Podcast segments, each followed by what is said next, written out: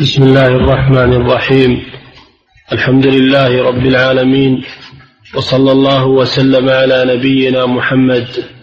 أما بعد قال المصنف رحمه الله تعالى كتاب العتق. بسم الله الرحمن الرحيم. الحمد لله رب العالمين. صلى الله وسلم على نبينا محمد وعلى آله وأصحابه أجمعين. قبل أن نعرف ما هو العتق. لا بد أن نعرف الرق. الرق هو الملكية ملكية الآدمي. يكون الآدمي مملوكا. رقيقا يعني مملوكا. هذا هو الرق.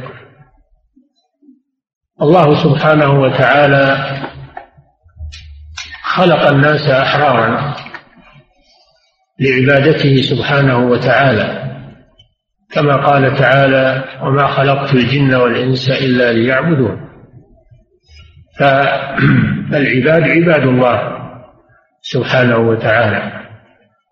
والله منح هذا الإنسان الحرية منحه الحرية فلا ملكية لأحد عليه. إلا لله سبحانه وتعالى ولا عبودية لأحد عليه إلا لله الذي خلقه فهو عبد الله هو ملك لله سبحانه وتعالى وكرم الله هذا الإنسان على غيره لقد كرمنا بني آدم حملناهم في البر والبحر ورزقناهم من الطيبات فضلناهم على كثير ممن خلقنا تفضيلا. الله كرم هذا الإنسان من بين سائر المخلوقات بل إنه سخر المخلوقات له ولمنفعته. خلق لكم ما في السماوات وخلق لكم ما في السماوات وما في الأرض جميعا منه. الله سبحانه خلق هذا الإنسان لعبادته. وخلق المخلوقات لينتفع بها هذا الإنسان ويستعين بها على عبادة الله عز وجل. فإذا خرج هذا الإنسان عن عبادة الله وكفر بالله عز وجل إذا كفر بالله وخرج عن عبودية الله فإن الله سبحانه وتعالى شرع الجهاد لرد هذا الإنسان. أولا الدعوة شرع الدعوة فيدعى هذا الإنسان إلى الرجوع إلى ما خلق له وإلى عبادة الله وحده لا شريك له وترك عبادة ما سواه وأن يستعين بنعم الله على طاعة الله ولي أيضا تتصل له الكرامة في الدنيا والآخرة. فكما أن الله كرمه في الدنيا وفضله على غيره فإذا امتثل أمر الله وقام بعبادة الله فإن الله جل وعلا يواصل له التكريم في الآخرة. أما إذا انحرف عن هذا الأصل إلى الكفر بالله عز وجل وعبادة غيره فإن الله أرسل الرسل لدعوته للرجوع إلى دين الله عز وجل وأنزل الكتب لهدايته والبيان له بيان طريق السعادة طريق النجاة وبيان طريق الهلاك طريق الشر. فإذا أبى أبى أن يرجع إلى عبادة الله فهو متمرد. شرع الله الجهاد لأن يجاهد ويقاتل فإما أن يقتل ويزول شره عن الناس وإما أن يسترق يوضع عليه الرق وهو العبودية العبودية والملكية للمجاهدين الذين جاهدوا في سبيل الله. فوضع عليه الرق عقوبة له. ولهذا يعرف العلماء يعرفون الرق بأنه لأنه عجز حكمي عجز حكمي يقوم بالإنسان سببه الكفر. عجز يعني عن التصرفات فيصبح مسلوب التصرفات. كأنه عاجز فلا يصح تملكه ولا يصح بيعه ولا شراؤه لأنه صار مالا يباع ويشترى. فصار في حكم العاجز عجز حكمي لا يعني لا عجز حسي بل هو عجز حكمي يمنعه من التصرفات لنفسه وإنما يتصرف لمالكه عقوبة له.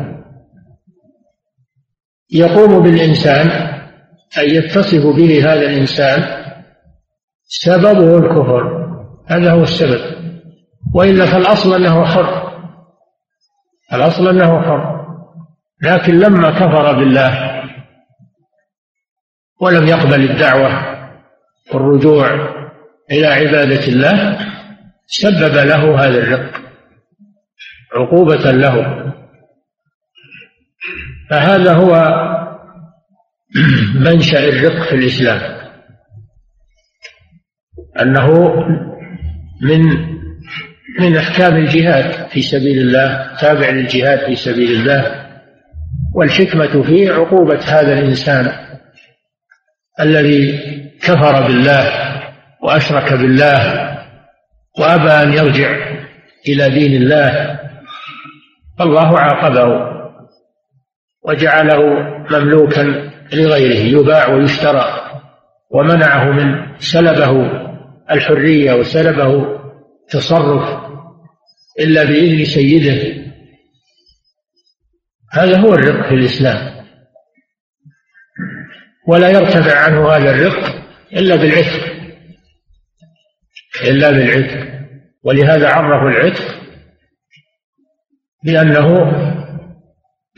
عرفوا العتق بأنه تحرير تحرير هذا الرقيق تحريره وتخليصه. العتق في اللغة العتق في اللغة في اللغة الخلوص. يقال هذا شيء عتيق يعني خالص. ومنه الخيل العتاق يعني الخالصة في نسبها وفي أصلها. ومنه البيت العتيق لأن الله خلصه من أيدي الجبابرة. العتيق معناه الذي خلصه الله من أيدي الجبابرة. فالرق العتق في اللغة خلوص الشيء. والمراد به هنا تخليص الإنسان تخليص الرقيق من العبودية وإعطاؤه الحرية نقله من العبودية إلى الحرية هذا هو العتق. هذا هو الرق في الإسلام وهذا هو العتق في الإسلام. وكان الرق موجودا من قديم. الرق موجود من قديم في العالم. فمنه ما يكون سببه الجهاد في سبيل الله ومنه ما يكون لا سببه الاغتصاب والنهب والسلب وهذا عند الكفار. كانوا ينهبون كانوا ينهبون الأحرار ويسترقونه ويغتصبونه. وليس ذلك عن جهاد في سبيل الله فإنما هو اغتصاب ونهب وسلب خصوصا الأطفال يأخذونه ولا يزال هذا النهب والسلب لا يزال موجودا. ينهبون الأطفال ويسترقونهم ويبيعونهم ويشترونهم هذا الرق في الكفر في الكفار أما في الإسلام لا. ما فيه رق إلا بطريق الجهاد. في سبيل الله ليس فيه نهب ولا سلب. ولا غصب. إلا عن طريق الجهاد في سبيل الله. ولهذا جاء الوحي الوعيد الشديد في من باع حرا فأكل ثمنه. أن الله لا يكلمه يوم القيامة ولا يزكيه وله عذاب أليم. من باع حرا فأكل ثمنه.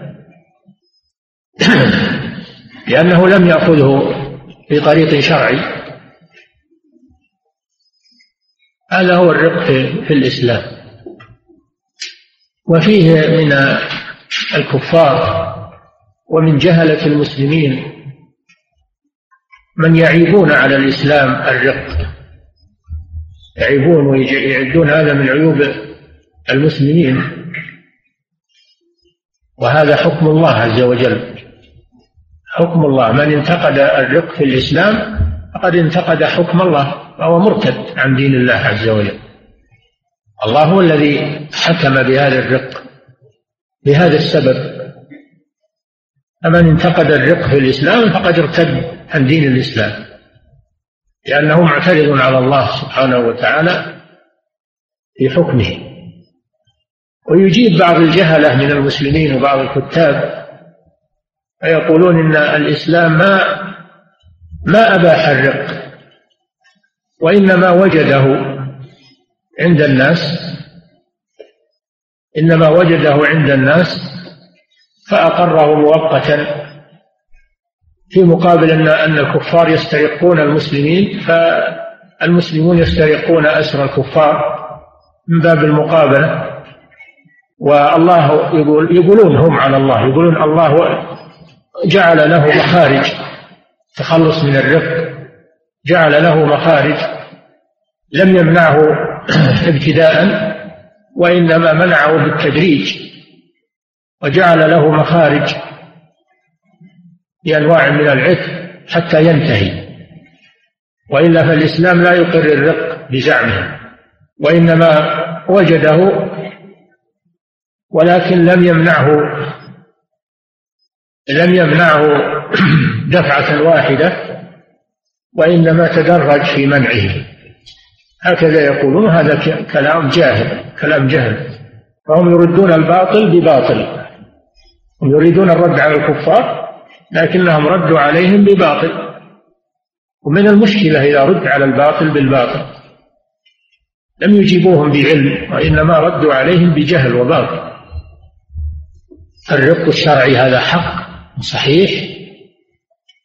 والأنبياء استعملوه فهذا إبراهيم عليه السلام تسرى بهاجر وهاجر مملوكة لزوجته سارة وهبتها له. سارة ملكت هاجر فوهبتها لإبراهيم عليه السلام تسرى بها وجاءت بإسماعيل عليه السلام. وهذا نبينا محمد صلى الله عليه وسلم تسرى بماريا القبطية التي أهداها له المقوقس ملك مصر تسرى بها صلى الله عليه وسلم فولدت له إبراهيم. وهذا من في القرآن أو ما ملكت أيمانهم الذين هم لفروجهم حافظون إلا على أزواجهم أو ما ملكت أيمانهم. يعني يجوز للسيد أن يطأ زوجته ويسمى هذا بالتسري ملك اليمين أقوى من عقد النكاح. ملك اليمين يبيح الوطأ أقوى من إباحة عقد النكاح لأنه ملك. ملك اليمين أو ما ملكت أيمانهم مما ملكت أيمانكم من فتياتكم المؤمنات. فالرق فالتسري موجود في الإسلام ولو كان الرق باطلا في الإسلام ولم يقره لم يبح لم يبح المملوكة لسيدها يكون يطاها في حرام. إذا كان الرق ما هو صحيح فوطء سيدها له يكون حراما فيكون وطء النبي صلى الله عليه وسلم لسريته يكون حراما. على هذا الكلام الجاهل الجافي فرق وحظ وقد تسرى الأنبياء بالمملوكات ولم يجعل رفعه إلا بالعفق لم يجعل رفعه إلا بالعفق كما يأتي. فهذا الباب هو في باب في العتق والعتق العتق عبادة. العتق عبادة يثاب عليها ثوابا جزيلا. لما فيه من الإحسان إلى المملوك إخراجه من من العبودية إلى الحرية فيه إحسان إلى المملوك. ولذلك شكر الله له وأعطاه الولاء عليه لأن يرثه لأنه يرثه المعتق يرث العتيق. إذا لم يكن له وارث أقرب منه والولاء هو من أنواع من أنواع العصوبة في المواريث من أنواع العصبة المعتق. إذا لم يكن هناك عصبة بالنسب فإنه يورث بالسبب وهو وهو الولاء كما يأتي. فالعتق عبادة فيه فضل عظيم. قد جعله الله سبحانه وتعالى في الكفارات. كفارة القتل وفي كفارة الظهار وفي كفارة اليمين. جعله الله كفارة في في القتل الخطأ تحرير رقبة مؤمنة.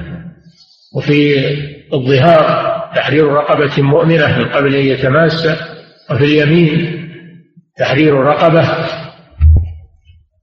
فمن لم يجد فصيام ثلاثة أيام وحث عليه من باب من باب الندب. حث عليه من باب الندب كما يأتي وجعله من أعظم القربات عند الله سبحانه وتعالى. رغب في العتق ترغيبا كثيرا لما فيه من الإحسان إلى إلى المملوك. وإن بقي المملوك تحت الرق فإن الإسلام أوصى بالرفق به والإحسان إليه كما هو معلوم من الأمر بالإحسان إلى المماليك والرفق بهم. إخوانكم خولكم يعني خدمكم جعلهم الله تحت أيديكم. من كان أخوه تحت يده ف فليطعمه مما يطعم ولا يكلفه من لا يكلفه لا يكلفه من العمل ما لا يطيق. أمر بالإحسان إليهم وعدم إرهاقهم. هذا وضع الأرقة في الإسلام. وضع الإحسان والرفق ومراعاة. وأنهم إخوان لنا. يقول عبدي حتى ما يقول عبدي وأمتي جاء النهي إنه يقول عبدي وأمتي وإنما يقول فتاي وفتاتي. كل هذا من الرفق بهم والإحسان إليهم وهؤلاء الذين يعيبون على الإسلام الرفق هم يسترقون الشعوب كاملا يسترقون الشعب كاملا ويسيطرون عليه ويأخذون ممتلكاته ويستخدمونه يستخدمون الشعوب. ويرهقونهم بالخدمة. شعوب كاملة يسترقونه وهم يعيبون على الإسلام إقرار الرق وتشريع الرق مع أن الإسلام يحسن إلى الأرقة ويبقي لهم آدميتهم. وهم عباد لله عز وجل. ومن ومن قام بحق ربه وحق مالكه من العبيد فإن له أجرين كما جاء في الحديث. الإحسان فالإسلام دين الإحسان. والنبي صلى الله عليه وسلم في آخر رمق في آخر حياته وهو يعالج سكرات الموت يوصي فيقول عباد الله الصلاة الصلاة وما ملكت أيمانكم. يوصي بالمماليك الإحسان إليهم. أما الكفار فيسترقون الناس ويعذبونهم ويهينونهم بل لا يسترقون الأفراد وإنما يسترقون الدول والشعوب الفقيرة ويستولون على مقدراتهم وممتلكاتهم ويسومونهم سوء العذاب. كما هو معلوم من سيرتهم إلى الآن وهم يتسلطون على الفقراء وعلى الضعفاء وعلى فكيف يعيبون على الإسلام؟ حكما شرعيا ويتعامون عما عندهم من الطاغوتية والجبروت والتسلط على على العباد. ولكن الكافر ليس بعد الكفر ذنب لكن العجب من جهلة المسلمين اللي يدعون إنهم مفكر إنهم مفكرون ويقولون لا الإسلام لم يقرر الرق وإنما أبقاه للتخلص منه تدريجيا. هذا جواب باطل بل الإسلام جاء بالرق الشرعي وكونه حث على العتق.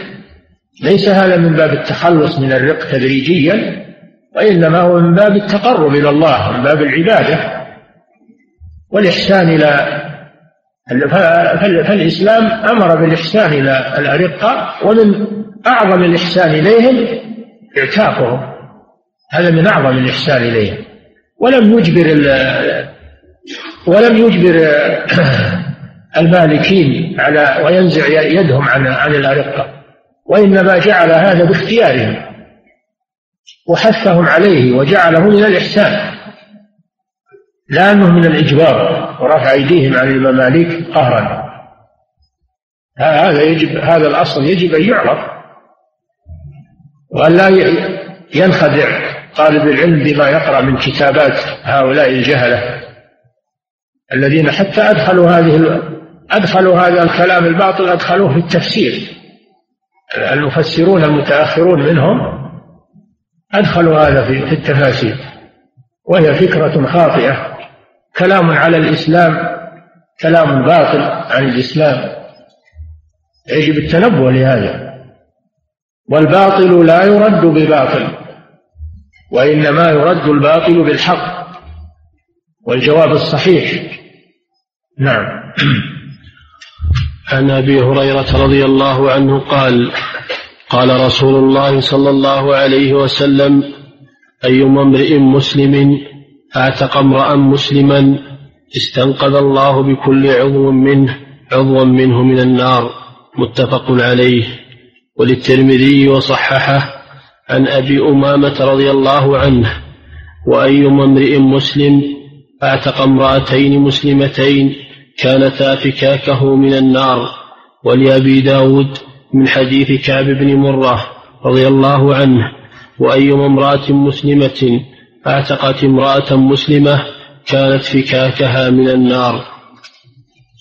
نعم هذه الأحاديث فيها فضل العتق وهو تحرير الرقيق أي إخراجه من الرق إلى الحرية وأن من أعتق مسلما أيما مسلم أعتق مسلما أعتق الله بكل عضو منه عضوا منه من من المعتق من النار بكل عضو من العتيق عضوا من المعتق من النار. هذا ثواب عظيم. وأن من استحق النار من المسلمين من استحق النار من المسلمين بمعاصيه وذنوبه إذا أعتق عتيقا فإن الله ينقذه من النار ولا يعذب ولا يعذب فيها. هذا دليل على فضل العتق. وقوله أيما مسلم أعتق مسلما. ليس معناه أن أن عتق الكافر لا يصح. الكافر إذا أعتق أيضا صح عتقه. فإن أسلم فله أجر العتق الذي للمسلم. وإن لم يسلم فليس له أجر في الآخرة. لكن عمله إحسان في الدنيا. أما الآخرة فليس له ثواب الكافر ليس له ثواب في الآخرة. لكن عتقه يصح. فإن أسلم فله هذا الأجر. وإن لم يسلم فليس له ثواب في الآخرة على العتق وكذلك قوله أعتق مسلما هذا لا يخص العتق حتى العبد الكافر. حتى العبد الكافر إذا أعتقه المسلم فله أجر ولكن ليس أجره كأجر المسلم. أجر العتيق الكافر أنقص من أجر العتيق المسلم. ودل الحديث الثاني على أن أن اعتاق المرأتين يقابل اعتاق الرجل الواحد لأن الرجل أنفع أنفع لنفسه وأنفع للمجتمع من المرأتين لأن المرأة ضعيفة فيعتاق امرأتين يعادل اعتاق رجل في الفضيلة. لأن الرجل ينتفع من من نفسه ويعمل ويشتغل. خلاف المرأة فإنها ضعيفة عالة على غيرها. والرجل ينفع المجتمع بالجهاد في سبيل الله عز وجل أنتم تعلمون أن من القادة الذين فتحوا الفتوح عتق موالي. ومن العلماء الكبار موالي من من العتقاء من العلماء الكبار كثير من الموالي من الذين اعتقهم اسيادهم فصاروا بحورا في العلم وصاروا قادة للجهاد في سبيل الله مثل موسى بن نصير وطارق بن زياد. وكثير من منهم صاروا قادة فتحوا البلاد فلا شك أن عمل الرجل إذا اعتق ونفعه أكثر من عمل المرأة إذا اعتقت وفي كل أجر في اعتاق المرأة واعتاق الرجل لكن اعتاق الرجل أكثر أجرا لما فيه من النفع لما فيه من النفع العظيم. والمرأة إذا اعتقت امرأة أعتقها الله بها من النار لأنها مساوية لها لأنها مساوية لها. فيعتق الله المرأة إذا اعتقت امرأة. نعم. وعن أبي ذر رضي الله عنه قال سألت النبي صلى الله عليه وسلم أي العمل أفضل؟ قال إيمان بالله وجهاد في سبيله. قلت فأي الرقاب أفضل؟ قال أغلاها ثمنا وأنفسها عند أهلها. متفق عليه. هذا الحديث أن النبي صلى الله عليه وسلم صلى الله عليه وسلم سئل أي العمل أفضل؟ قال إيمان بالله. الإيمان بالله لأنه هو أصل الدين. أصل الدين. الإيمان بالله بمعنى شهادة لا إله إلا الله وحده لا شريك له والقيام بعبادته سبحانه وتعالى. هذا هو الإيمان بالله. الإيمان بالله هو النطق بشهادة لا إله إلا الله مع القيام بعبادة الله وحده لا شريك له. هذا أفضل الأعمال لأنه هو رأس رأس الأعمال. أي عمل بدون إيمان فلا قيمة له. الكافر لو عمل مهما عمل لا قيمة لعمله. يشترط لصحة العمل وقبوله الإيمان. الإيمان بالله سبحانه وتعالى. ثم الجهاد في سبيل الله. فالمؤمن إذا آمن بالله وخلص نفسه من الكفر المناسبة يعني لماذا ربط الجهاد مع الإيمان؟ أن المؤمن إذا آمن خلص نفسه من الكفر. فيجب عليه أن يخلص غيره وذلك بالجهاد في سبيل الله. فالجهاد هو لتخليص الناس من الكفر. إلى الإيمان وإخراجهم من النار إلى الجنة. والإنسان لا يقتصر على نفسه فقط. كنتم خير أمة أخرجت للناس تأمرون بالمعروف وتنهون عن المنكر. والجهاد في سبيل الله هو ذروة سلام الإسلام كما في الحديث لأنه يقصد به تخليص الناس من الكفر إلى التوحيد وإلى الإيمان وإخراجهم من الظلمات إلى النور وإخراجهم من النار إلى الجنة. هذا المقصود من الجهاد في سبيل الله فهو أفضل الأعمال بعد الإيمان بالله عز وجل. قال ثم أي قال العتق. عتق لأن العتق أيضا فيه إحسان إلى العتيق وتخليص له من من العبودية للمخلوقين. إلى عبودية الله وإلى الحرية. فهو يشبه يشبه إخراج الكافر من الكفر إلى الإيمان. لأن هذا إخراج له من العبودية إلى الحرية. ولذلك يلي صار العتق يلي الجهاد في سبيل الله الفضيلة. لما فيه من الإحسان العظيم إلى العتيق. وأفضل أفضل ما يعتق هو أنفس العقاب أنفسها عند أهلها. أما اللي ما يعتق الإنسان اللي ما اللي ما يرغب ما يعتق من العبيد إلا الإنسان اللي ما يرغب ولا أو أو مريض أو كبير سن أو أو عاجز عن الكسب. فهذا ناقص في الأجر. بخلاف الذي يعتق الشيء النفيس عنده العبد النفيس عنده. هذا يدخل في قوله تعالى لن تنالوا البر حتى تنفقوا مما تحبون. فأعجب العبيد عنده وأرغبهم عنده إذا اعتقه لله فهذا دليل على على إيمانه. لأنه أخرج أحسن ما عنده من العبيد وأعتقه. أنفس ما عنده. أما اللي ما يخرج ما يعتق إلا العبيد الذين لا لا نفع فيهم. أو نفعهم قليل. أو هم أو هم رخيصون عند سيدهم. يعتقهم من أجل يتخلص منهم. فهذا لا يحصل على على أجر كثير. لا يحصل على أجر كثير. ثم أغلاها ثمنا أغلى الرقاب ثمنا. إذا أعتقها وهي غالية الثمن وفي رواية أعلاها بالعين فهذا دليل على على صدق إيمانه وقوة إيمانه. أما اللي ما يعتق إلا الرقبة الرخيصة التي قيمتها في السوق قليلة فهذا نفعه قليل وأجره قليل. فهذا فيه الحث على إعتاق الرقاب النفيسة غالية الثمن كما في قوله تعالى لن تنالوا البر حتى تنفقوا مما تحبون وكان ابن عمر رضي الله عنه إذا أعجبه المملوك أعتقه لله عز وجل.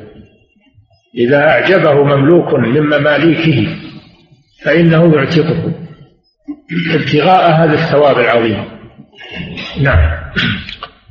وعن ابن عمر رضي الله عنهما قال قال رسول الله صلى الله عليه وسلم من آثق شركا له في عبد فكان له مال يبلغ ثمن العبد قوم قيمة عدل فأعطى شركاءه حصصهم وعتق عليه العبد وإلا فقد عتق منه ما عتق متفق عليه ولهما عن أبي هريرة رضي الله عنه وإلا قوم عليه واستسعي غير مشقوق عليه. وقيل إن السعاية مدرجة في الخبر. نعم هذا الحديث يدل على جواز الاشتراك في العبد الواحد أن يكون بين عدة شركاء. أن يكون العبد الواحد بين عدة شركاء. ولو أعتق أحد الشركاء نصيبه من هذا العبد صح عتقه في نصيبه. صح عتقه في نصيبه قليلا كان أو كثيرا.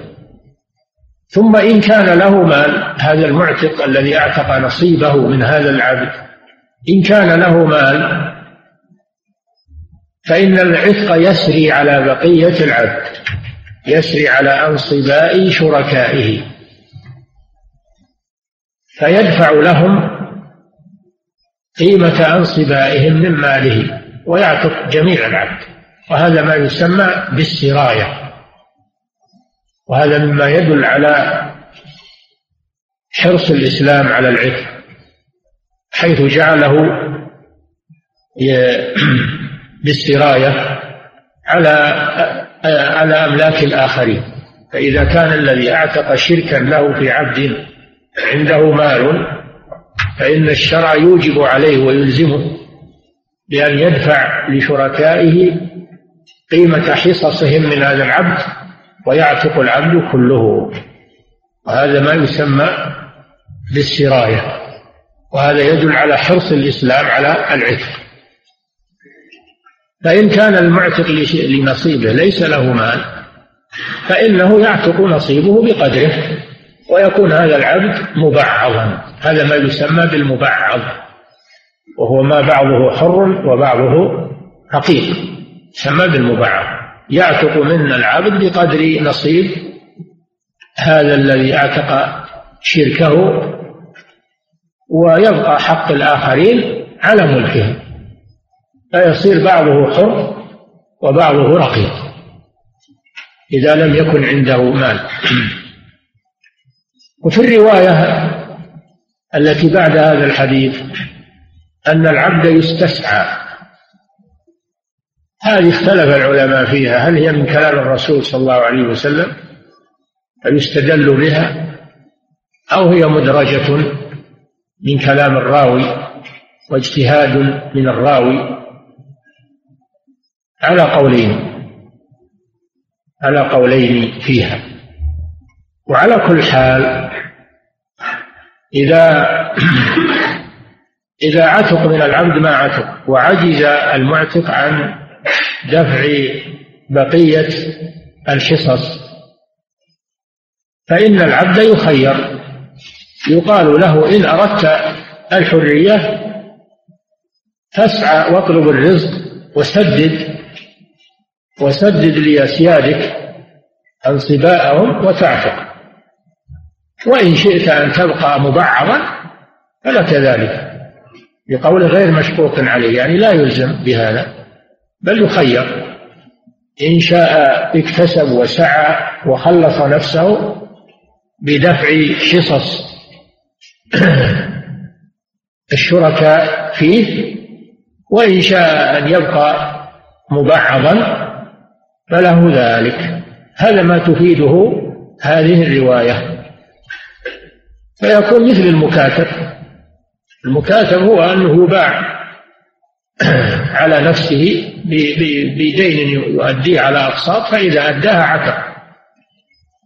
هذا مثله يستسعى يعني يخلى بينه وبين الكسب ويعطى فرصة للاكتساب فإن حصل ما يسدد للشركاء فيه أنصباءهم فإنه يعتق جميعه.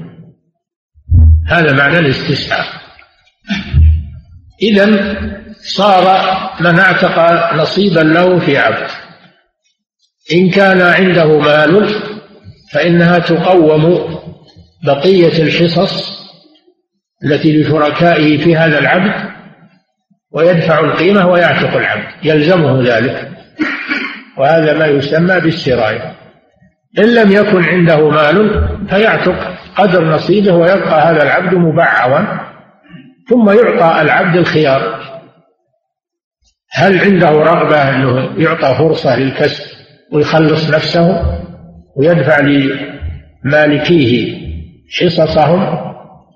أو ليس عنده رغبة فيبقى مبعضا هذا ما يدل عليه هذا الحديث والحديث الذي بعده. نعم. قال رسول الله صلى الله عليه وسلم لا يجزي ولد والده إلا أن يجده مملوكا فيشتريه فيعتقه. رواه مسلم. نعم. حق الوالدين عظيم. جعل الله حق الوالدين بعد حقه سبحانه وتعالى. اعبدوا الله ولا تشركوا به شيئا وبالوالدين إحسانا. قضى ربك ألا تعبدوا إلا إياه وبالوالدين إحسانا. حق الوالدين في الدرجة الثانية بعد حق الله سبحانه وتعالى لأن أعظم محسن إليك بعد الله هم الوالدان. أعظم محسن على الولد بعد الله سبحانه وتعالى هم الوالدان اللذان ربياه صغيرا. هذا هذا الحق العظيم على الولد وهو البر. يجب عليه البر بوالديه وأن يؤدي حقهما عليه. فإن لم يؤدي حق الوالدين عليه فهذا هو العقوق. هذا هو العقوق والعقوق كبيرة من كبائر الذنوب. حتى الوالد الكافر له حق على ولده الوالد الكافر والمشرك له حق على ولده. بأن يحسن إليه ويبر به من باب المكافأة. وإن كان لا يحبه لا يجوز للولد أن يحب والده الكافر. لا تجد قوما يؤمنون بالله واليوم الآخر يوادون من حاد الله ورسوله ولو كانوا آباءهم. لكن لا يمنع كونه لا يحبه لا يمنع أنه يكافيه ويحسن إليه في مقابل ولادته ولادته وتربيته له. ووصينا الإنسان بوالديه. حملته أمه وهنا على وهن. وفصاله في عامين. أن اشكر لي ولوالديك إلي المصير. وإن جاهداك على أن تشرك بي ما ليس لك به علم فلا تطعهما وصاحبهما في الدنيا معروفا. واتبع سبيل من أناب إلي. فأمر بالإحسان إلى الوالد الكافر مقابلة لتعبه عليه وولادته له وحمل أمه به وإرضاعها له وكسب والده عليه وتغذيته وهو صغير لا يستطيع شيئا. فإذا كان هذا في حق الوالد الكافر في حق الوالد المسلم باب أولى. فيعادل هذا البر يعادل هذا البر الذي أوجبه الله على الولد. أنه لو, ولد لو وجد والده مملوكا لأحد اشتراه فاعتقه هذا يقابل ما له عليه من الحق والبر. هذا يدل على فضل العتق. هذا يدل على فضل العتق. وأنه يقابل الإحسان إلى الوالدين ويقابل حق الوالدين.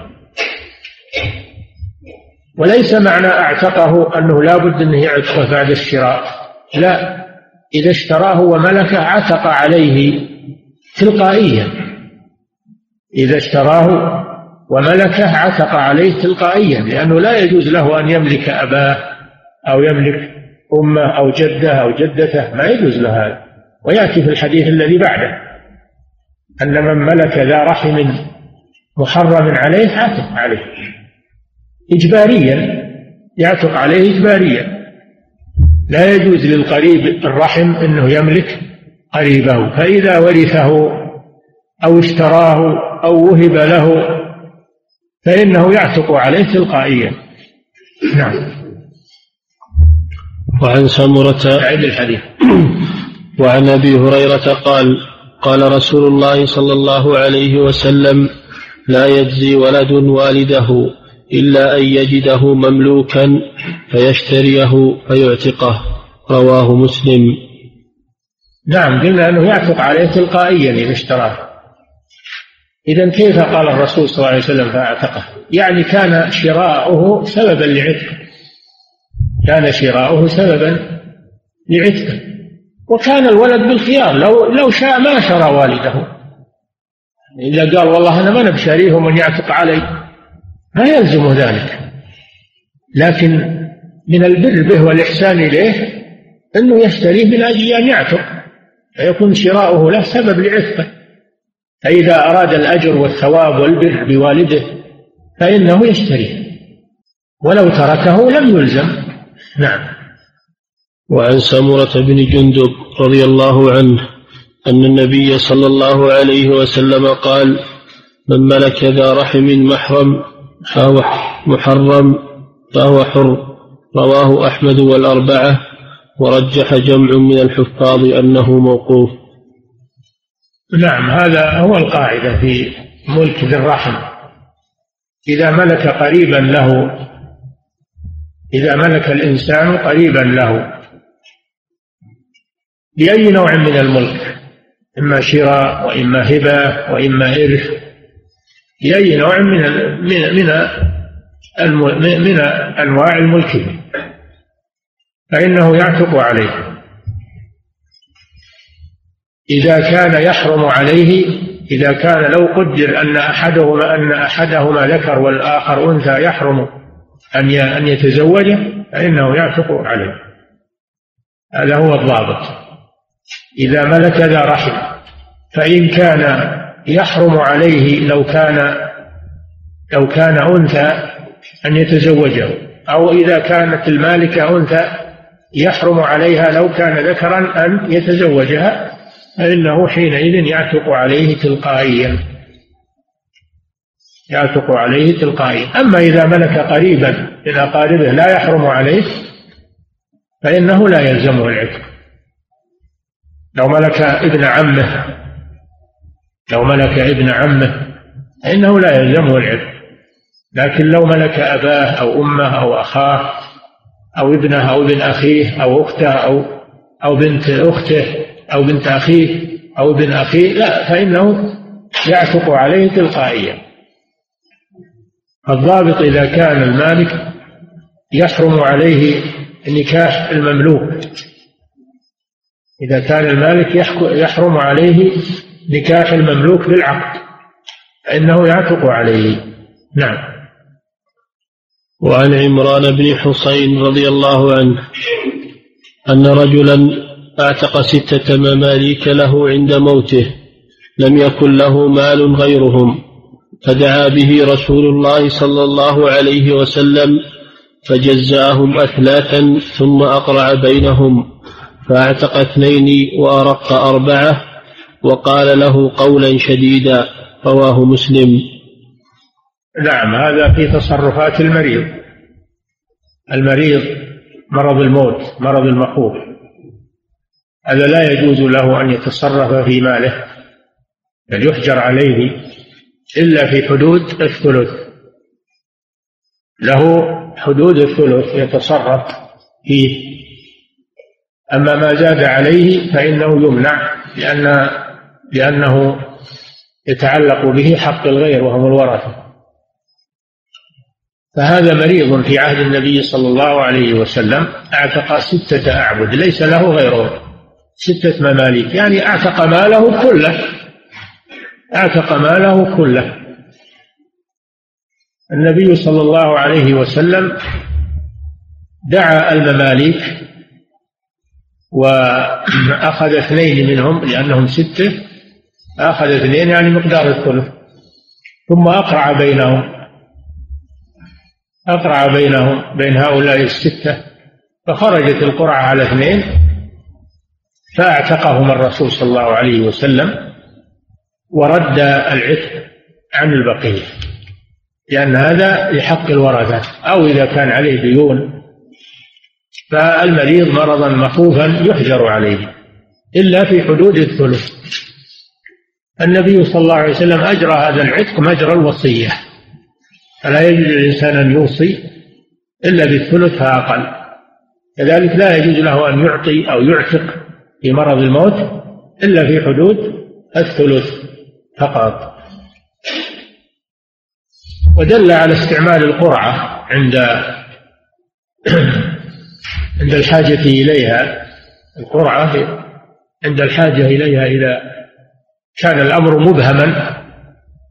إذا كان الأمر مبهما فإنها تستعمل القرعة ويعمل بها. قد فعلها النبي صلى الله عليه وسلم كما في هذا الحديث وغيره. فالقرعة توصلوا بها إلى معرفة الأشياء المبهمة. نعم. فأعتق اثنين وأرق أربعة. وقال له قولا شديدا. قال له قولا شديدا يعني أنكر عليه وغلظ عليه لأنه لا يجوز للإنسان في مرض موته أن أن يتصدق بماله كله. لا يجوز له لأنه تعلق به حق الورثة ليس له حينئذ إلا الثلث فقط.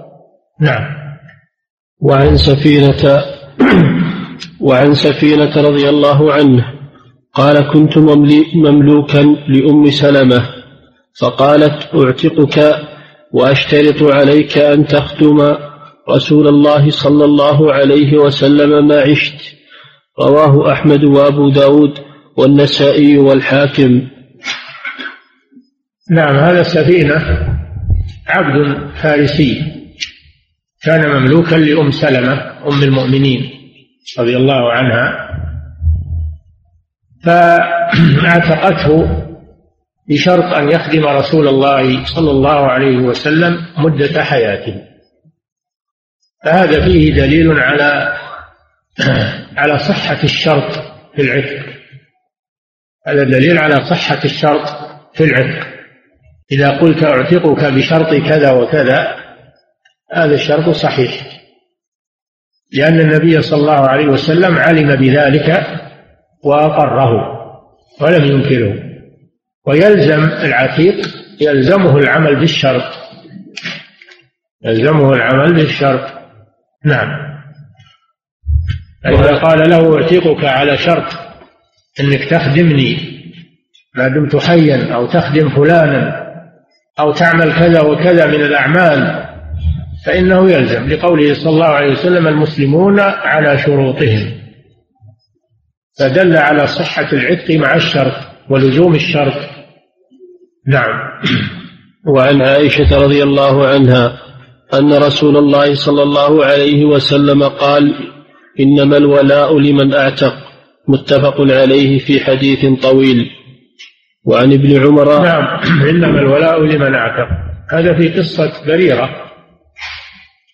لما لما كاتبها أسيادها على مال وجاءت تطلب من عائشة المساعدة لدفع دينها.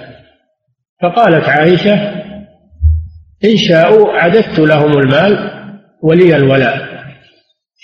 قال فبلغتهم بلغتهم فأبوا إلا أن يكون الولاء لهم.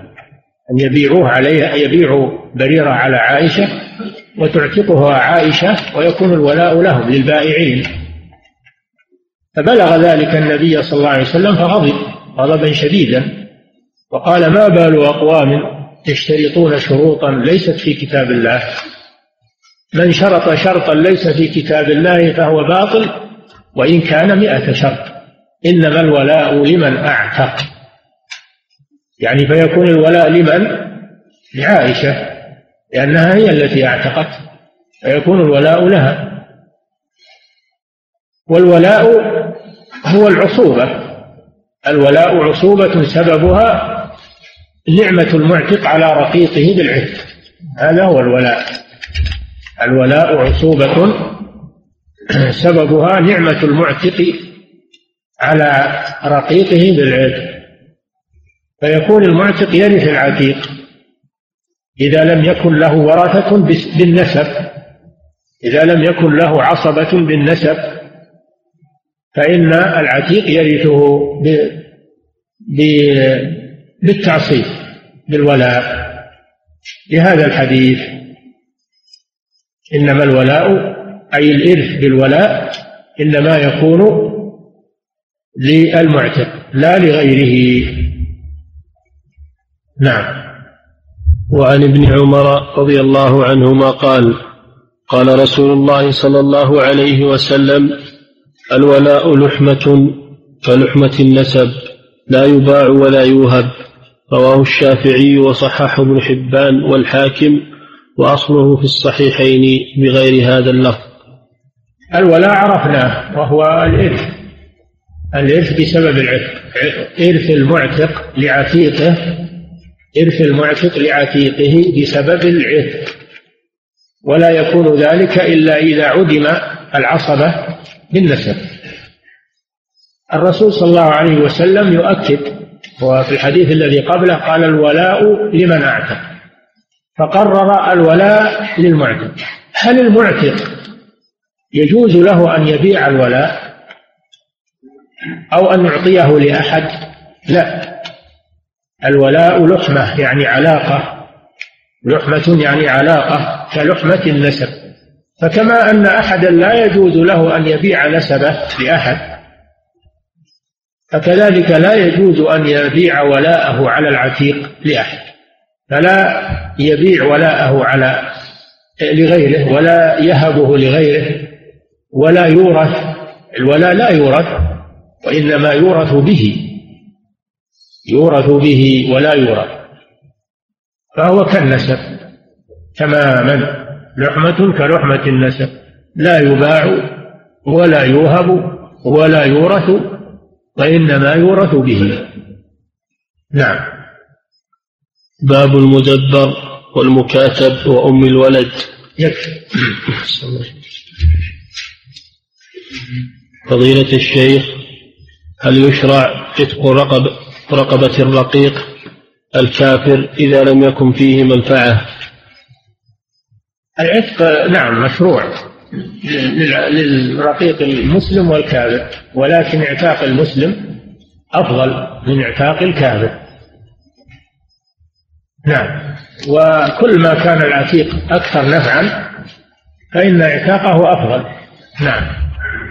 فضيلة الشيخ إذا كانت المملوكة أخت المعتق من الرضاعة فهل تحرم عليه وتعتق عليه؟ لا النسب فقط.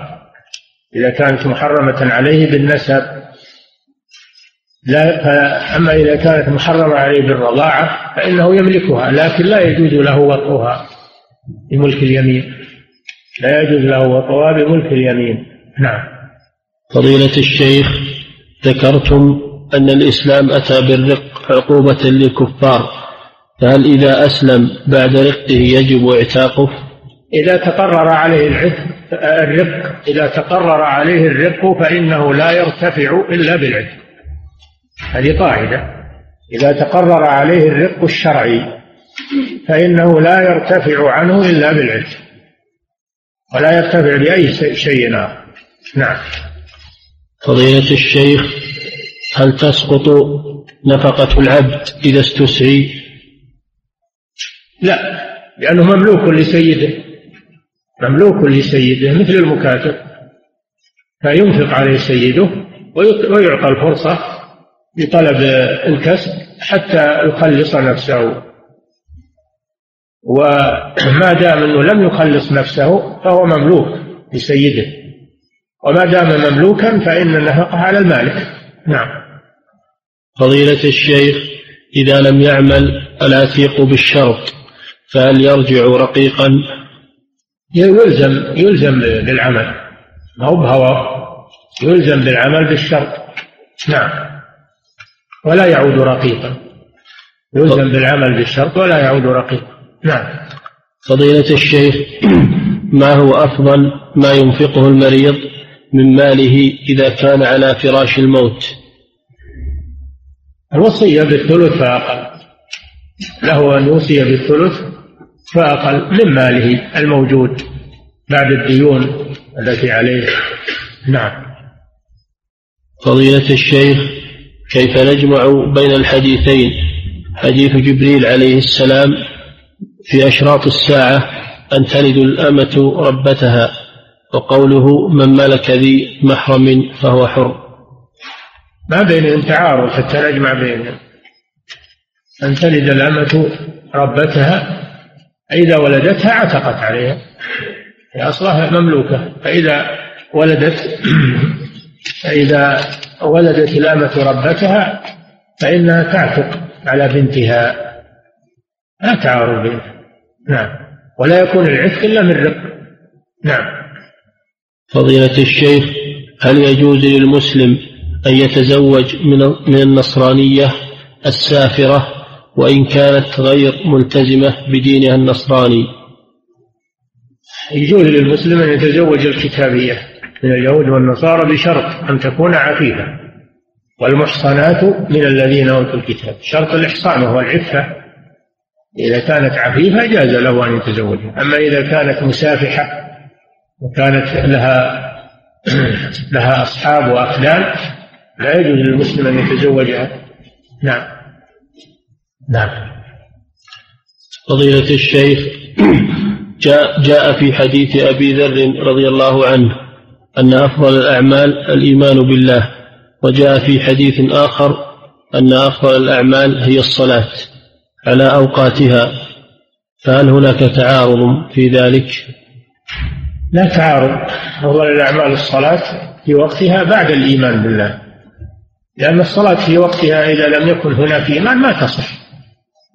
فالصلاة أفضل الأعمال في أوقاتها بعد الصلاة بعد الإيمان بالله عز وجل. أنه شرط في صحة الصلاة. نعم. فضيلة الشيخ هل يجوز بيع المرأة الرقيقة دون ولدها وكذلك الهبة؟ لا يجوز التفريق بين الوالدة وولدها. لا يجوز هذا. جاء في الحديث أن من فرق بين والدة وولدها فرق الله بينه وبين أحبته يوم القيامة. نعم. وهل يختلف الحكم فيما, فيما إذا كان الولد صغيرا أو كبيرا؟ لا يختلف الحكم في ذلك. نعم. فضيلة الشيخ هل يجوز تقبيل رأس أحد الوالدين إذا كان يصلي أحيانا أو لا يصلي أبدا. لا يجوز هذا لأن هذا من المحبة تقبيله من المحبة. فلا يجوز تقبيله ولكن لا يمنع هذا من الإحسان إليه. الإحسان الدنيوي. وأما وأما مظاهر المحبة كتقبيل الرأس ونحو ذلك هذا لا يجوز. نعم. فضيلة الشيخ قوله في الحديث قوله في الحديث ما عشت هل يعني أم سلمة أم ماذا؟ ما عاش الرسول صلى الله عليه وسلم أو ما عاش العتيق العتيق. يعني مدة حياة العتيق. نعم. على حسب الشرط. إن كان القصد ما عاش العتيق أو القصد ما عاش المخدوم أو القصد ما عاش المعتق حسب الشرط. نعم. فضيلة الشيخ الولد إذا كان إذا كان ذو مال وفي غنى ويستطيع شراء والده ولم يفعل ذلك فهل يأثم؟ لا. لأن هذا ليس ليس هو الذي وضع الرق على والده لكن يستحب له أن يخلص والده ولا يجب عليه ذلك لأنه هو لم يفعل شيئا وكون والده مملوك ليس هذا من فعله هو. نعم. فضيلة الشيخ هل اعتاق الوالد خاص بالأم أم بالأم والأب؟ الظاهر أنه عام. الظاهر أنه عام لأن اللفظ الوالد يشمل يشمل الأم ويشمل ويشمل الأب. نعم. فضيلة الشيخ هل يجوز الاشتراك بل الأم بل الأم آكد الأم آكد في البر من من الأب. نعم. فضيلة الشيخ هل يجوز الاشتراك في الأمة لأكثر من شخص؟ وماذا يشمله هذا الاشتراك من الجواز والمنع؟ يجوز الاشتراك في المملوك سواء كان ذكرا أو أو أنثى. ما هو خاص بالاشتراك ما هو خاص بالمماليك الذكور عام. نعم. فضيلة الشيخ أحد زملائي من خارج السعودية يقول إن أبي لديه أرقاء رجال ونساء ورثها من أبيه عن جده. نعم. يقول أحد زملائي من خارج السعودية يقول إن أبي لديه أرقاء رجال ونساء ورثها من أبيه عن جده. فهل يجوز لي أن أشتري منهم أمة تخدمني وأهل بيتي؟ نعم يجوز. يجوز أن تشتريها ما لم يكن أبوك قد تسرى بها أما إذا كان ما تسرى بها فيجوز أن تشتريها. كما تشتري منه سائر السلع والبضائع نعم. فضيلة الشيخ إذا أعتق الشخص رقبة في كفارة عليه فهل يحصل له الأجر الوارد في الحديث؟ نعم. يحصل ولذلك سمي كفارة. كفر عنه كفر عنه الذنب كفر عنه الذنب. نعم. فضيلة الشيخ هل يجوز عتق المرأة في الكفارة؟ نعم. الرقبة تشمل الذكر والأنثى. رقبة مؤمنة يعني سواء كان ذكرا أو أو أنثى. نعم. فضيلة الشيخ يقول السائل أتردد يوميا من الخارج إلى الرياض فهل لي أن أقصر الصلاة لأني سمعت البعض يقول لا يجوز؟ إذا كانت المسافة الآن بين الرياض والخرج ما ما تبلغ 80 كيلو لتقارب البلدين لأن الرياض امتد من جهة الخرج والخرج امتد من جهة الرياض ولم يبقى بينهما فضاء مسافة ثمانين كيلو فأكثر. فلا فلا يجوز الجمع. كان في الزمان الأول نعم يوم كانت حدود الرياض قريبة حدود الخلق أيضا يعني قليلة وكان بينهما مسافة طويلة يجوز القصر. أما الآن لما تقارب البنيان فلم يبقى مسافة قصر. نعم. فضيلة الشيخ دخل رجلان إلى المسجد والإمام في السجدة الأخيرة من الركعة الأخيرة من الصلاة فما هو الأفضل لهما؟ هل يدخلان مع الجماعة؟ أم أنهما ينتظران حتى يسلم الإمام ويصليان لوحدهما جماعة أخرى في المسجد. يدخلان مع الإمام بنية أنه إذا سلم الإمام يؤم أحدهما الآخر بعد سلام الإمام. لا ما يتفقان على هذا أنه بعد سلام الإمام يؤمهم أحدهم ويحصلون على الأجرين أجر إدراك الصلاة مع مع الجماعة. وإدراك صلاتهم جماعة بعد الإمام. نعم. فضيلة الشيخ ما رأيكم؟ يعني يحصلون على الأجرين أجر المتابعة في الصلاة الأولى وأجر الجماعة بعد الصلاة. نعم. فضيلة الشيخ ما رأيكم لو جعلتم لنا درسا في التفسير للحاجة الملحة إليه؟ سبحان الله نترك الحديث. الحديث أيضا مهم جدا. نعم. فضيلة الشيخ هل يجوز عتق رقبة وجعل ثوابها لوالد للوالد أو الوالدة؟ يجوز نعم. إذا فعل القربة إذا فعل القربة وجعل ثوابها لغيره يجوز هذا. نعم. يجوز أن يعتق عن والده يعتق عن والدته. نعم. فضيلة الشيخ عندما يأمر ولي الأمر بالتبرع بالمال هل يكون هذا الأمر واجبا قياسا على الجهاد بالنفس؟ لا لا يكون واجبا. التبرع تبرع كاسمه تبرع راجع إلى الاختيار فلا يلزم منه. إن أراد يتبرع يتبرع وإما أراد والإمام ما ما أمر بالإلزام. ما ألزم الناس بل فتح لهم المجال وحثهم على على التبرع فقط. نعم. فضيلة الشيخ يقول السائل أنوي شراء منزل بالتقسيط عن طريق إحدى الشركات وسؤالي عن طريقتهم هل هي شرعية أم لا؟ وهي كالتالي أختار أنا الفلة التي أريد في أي موقع ثم يخرج من عندهم لجنة لتحديد السعر النقدي ثم يشترونها وتكتب باسمهم ثم يبيعونها علي بالتقسيط ولي الحق في التراجع. هذا ما هو صحيح لأنهم لا يملكون الفلة. لا تشتري شيئا إلا ممن يملكه. أما إذا كان ما عنده شيء يروح كانت اللي تدور تبحث. هذا هذا عمل لا يجوز وهو حيلة. حيلة إلى بيع ما لا يملك وحيلة إلى الربا. هم يريدون أنهم يقرضونك مبلغ القيمة بزيادة. لكنهم جعلوا هذه العملية حيلة وتغطية على أنه عمل مشروع وهو عمل غير مشروع. إذا لم يكن عندهم فلل عندهم سلع يعدونها للبيع فلا تذهب إليهم. نعم. فضيلة الشيخ بعضهم يقول لا داعي لدراسة هذا الباب لأنه لا يوجد أرقة هذا الوقت فما رأيكم في ذلك؟ هذا لا داعي لحضوره هو. لأن ما عنده رغبة في العلم. لا داعي لحضوره هو لأنه ليس عنده رغبة في العلم. وإذا لم يكن عنده رغبة في العلم فعدم حضوره أحسن. نعم.